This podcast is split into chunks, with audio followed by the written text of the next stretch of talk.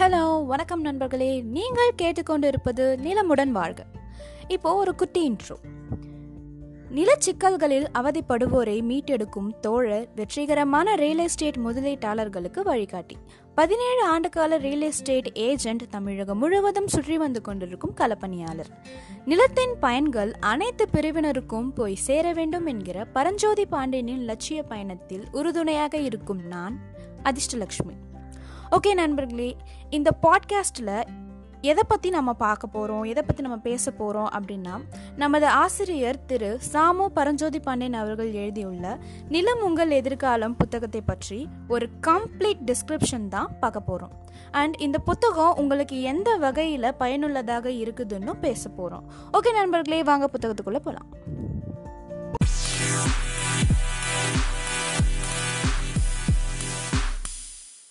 இன்னைக்கு நம்ம பார்க்க போற தலைப்பு என்னன்னா குடிசை மாற்று வாரிய வீடுகளை வாங்கலாமா? தெரிந்து கொள்ள வேண்டிய இருபத்தி நாலு செய்திகள் என்கிற தலைப்பை பத்தி பார்க்க போறோம். அதாகப்பட்டது என்னவென்றால் குடிசை வாழ் மக்களுக்கு நல்ல குடியிருப்புகளையும் மேம்படுத்தப்பட்ட வாழ்வாதாரத்தையும் அளித்து குடிசை வாழ் மக்களுக்கு மறு வாழ்வும் குடிசை பகுதிகளை மேம்படுத்தி அங்கு வாழும் மக்களை உயர்த்துவதும் தமிழ்நாடு அரசின் குடிசை மாற்று வாரியத்தின் தலையாய பணியாகும். நடுத்தர அடித்தட்டு மக்கள் சென்னையில் ஓரளவுக்கு நாகரிகமாக இன்றும் வாழ்கின்றார்கள் என்றால் இந்த குடிசை மாற்று வீடுகளே காரணம். குடிசை மாற்று வாரியம் அடிமனைகளாகவும் வழங்கும் அல்லது அடுக்குமாடி வீடுகளை கட்டி வீடுகளாகவும் வழங்கும். இது பற்றி நமது ஆசிரியர் கூறுகிறார் K K Nagar MGR Nagar Pallikaranai Balaji Nagar Mandaveli Karaikuttai Saidapet Chinnamalai என இது போன்ற பகுதிகளில் வெறும் அடிமனைகளாக ஒதுக்கப்பட்டதையும் அதன் ஆவணங்களையும் நான் பார்த்திருக்கிறேன் என்று கூறுகிறார். அடுத்ததாக இது மட்டும் இல்லாமல் சென்னை முழுக்க இருக்கும் சேரிகள் குப்பங்கள் தோட்டங்கள் என எல்லா பகுதிகளிலும் மூன்று மாடி நான்கு மாடி குடியிருப்பு வீடுகள் இருநூறு சதுரடிக்கு கீழே கட்டி குடிசை மாற்று வாரியம் விற்பனை செய்திருந்த வீடுகளை நாம் பார்க்கலாம். மேலும் சென்னை ஓயமாறில் துறைப்பாக்கத்தில் கண்ணகி நகர் குடியிருப்பும் செம்மஞ்சேரி சுனாமி நகர் குடியிருப்பும் நான் பார்த்த அளவில் மிக பெரிய குடிசை மாற்று வாரிய அடுக்குமாடி குடியிருப்புகள் ஆகும். இப்படி தமிழகம் முழுக்க பெருநகரங்களில் இருக்கும் குடிசை மாற்று வாரிய அடுக்குமாடி வீடுகளை ஒதுக்கீட்டுதாரர்களிடம் இருந்து வெளிநபர் வாங்குவது என்றால் என்னென்ன தெரிந்து கொள்ள வேண்டும் என்று பார்ப்போம்.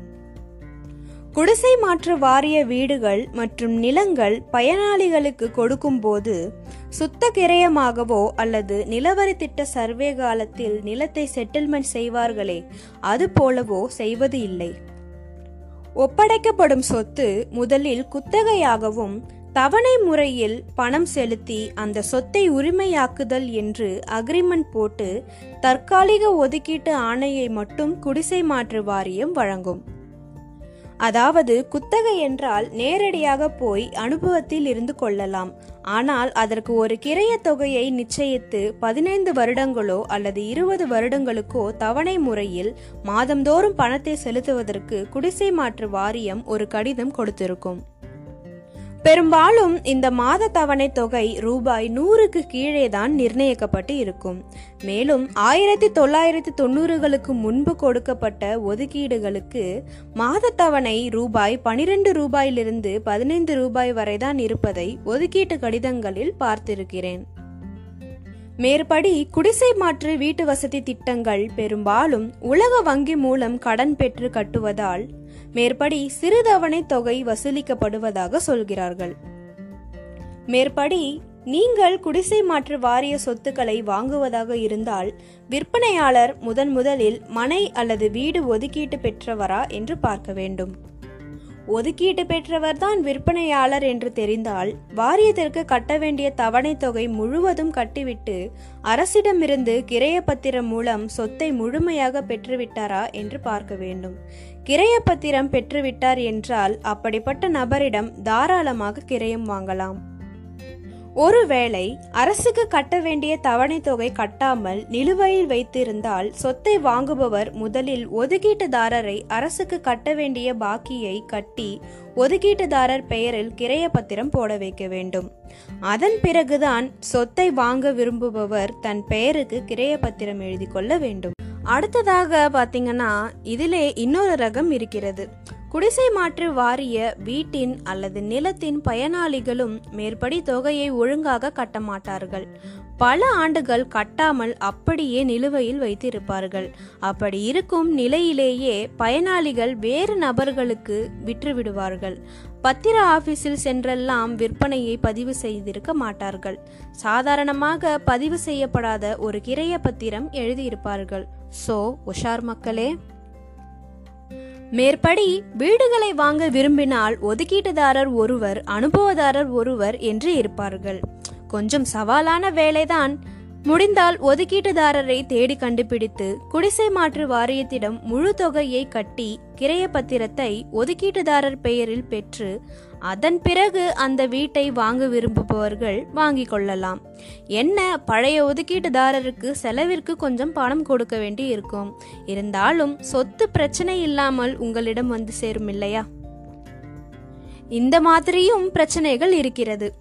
அதாவது ஒதுக்கீட்டுதாரரே யார் என்று பல வருடமாக தெரியவில்லை. எங்கே போனார்கள் என்ற ஆள் அட்ரஸே தெரியவில்லை என்றால் அந்த சொத்தில் பல ஆண்டுகளாக அனுபவிக்கும் அனுபவதாரர் குடிசை மாற்று வாரிய தலைவரிடம் சென்று இன்னசென்ட் பையர் அதாவது தெரியாமல் வாங்கிவிட்டேன் என்று மனு செய்து நாலு பெரிய மனிதர்களை பிடித்து அரசுக்கு செலுத்த வேண்டிய தொகைகளை எல்லாம் கட்டி கிரையப்பத்திரம் பெற்று கொள்ளலாம். அதன் பிறகுதான் அந்த வீட்டை வேறு நபர் வாங்க முடியும். மேற்படி ஒதுக்கீட்டுதாரர் ஒருவர் அனுபவதாரர் ஒருவர் அதன் பிறகு மேலும் மேலும் பதிவு செய்யப்படாமல் கைமாறி புதிய ஒரு அனுபவதாரரிடம் இருக்கின்ற சொத்துக்கள் எல்லாம் இருக்கின்றது. இப்படி இடியாப்ப சிக்கல் நிறைந்த சொத்துக்கள் தமிழ்நாட்டில் ஆயிரத்தி தொள்ளாயிரத்தி தொண்ணூறுகளுக்கு முன் உள்ள குடிசை மாற்று உரிமை நிறையவே இருக்கிறது. இப்படியெல்லாம் நடக்குமா என்று கேட்காதீர்கள். மேற்படி குடிசை மாற்று வாரிய சொத்துக்கள் எல்லாம் அடித்தட்டு மக்களுடையது. அவர்கள் கொஞ்சம் கோளாறாகவே சொத்துக்களை வாங்குவார்கள் விற்பார்கள். ஆயிரத்தி தொள்ளாயிரத்தி தொண்ணூறு ஆண்டிற்கு பிறகு உருவான குடிசை மாற்று வாரிய வீடுகளை பயனாளிகள் அடுத்தவருக்கு விற்பனை செய்வதை குடிசை மாற்று வாரிய பொறியாளர்கள் தடுக்க ஆரம்பித்தனர்.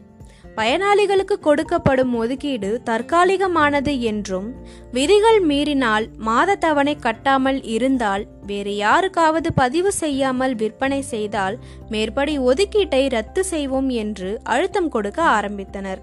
அதனால்தான் இந்த குடிசை மாற்று வாரிய வீடுகளில் அனுபவதாரர் ஒருவர் என்றும் ஒதுக்கீடுதாரர் ஒருவர் என்ற பிரச்சனை இல்லை.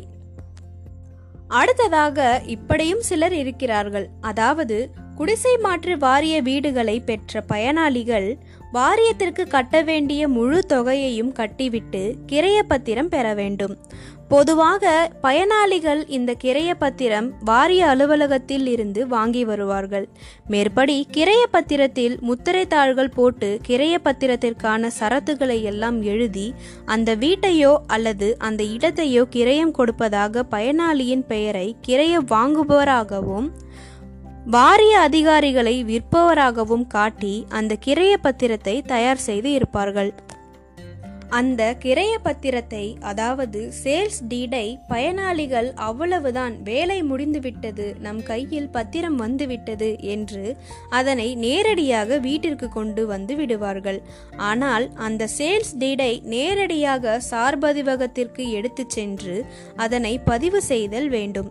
மேற்படி சார்பதிவகத்தில் இருந்து பதிவு செய்வதற்கு வாரியத்திலிருந்து எந்த அலுவலரும் வந்து கையெழுத்து போட தேவையில்லை. பயனாளிகள் மட்டுமே தாக்கல் செய்து பதிவு செய்தால் போதுமானது.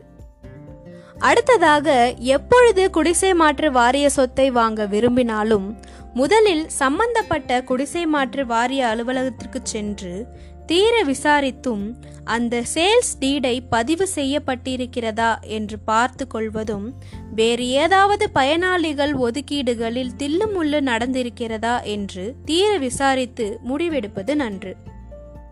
மேலும் சென்னை மாநகர பகுதிகளில் இருக்கின்ற பழைய குடிசை மாற்று வாரிய வீடுகளை எல்லாம் உடைத்துவிட்டு புதிய வீடுகளை கட்டித் தருவதற்காக திட்டம் தீட்டியுள்ளார்கள். தற்பொழுது இருக்கின்ற பயனாளிகளை அனுபவதாரர்களை எல்லாம் நான்கு வருடங்களுக்கு வேறு எங்கேயாவது சென்று வாடகை இருந்து கொள்ள சொல்லியிருக்கிறார்கள். எனவே இந்த நேரத்தில் மேற்படி சொத்தை வாங்குகிற வேலையெல்லாம் செய்யாமல் இருப்பது நல்லது. ஓகே காய்ஸ் இன்னைக்கு நம்ம பார்த்த குடிசை மாற்று வாரிய வீடுகளை வாங்கலாமா? தெரிந்து கொள்ள வேண்டிய இருபத்தி நாலு செய்திகள் என்கிற தலைப்பு ரொம்ப இன்ட்ரெஸ்டிங்காகவும் உங்களுக்கு ஏதாவது ஒரு வகையில் பயனுள்ளதாகவும் இருக்கும்னு நினைக்கிறேன். அது மட்டும் இல்லாமல் நிறைய விஷயம் தெரிஞ்சுக்கிட்டு இருப்பீங்கன்னு நினைக்கிறேன். நானும் நிறைய விஷயம் தெரிஞ்சுக்கிட்டேன். படிக்க படிக்க ரொம்ப இன்ட்ரெஸ்டிங்காகவும் இருந்துச்சு. மேலும் நிலம் சம்பந்தப்பட்ட அனைத்து சேவைகளுக்கும் La Fortune Realty and council நீங்கள் தொடர்பு கொள்ள வேண்டிய எண் nine eight four one double six five eight three seven நீங்கள் கேட்டுக்கொண்டிருப்பது நிலமுடன் வாழ்க நன்றி வணக்கம்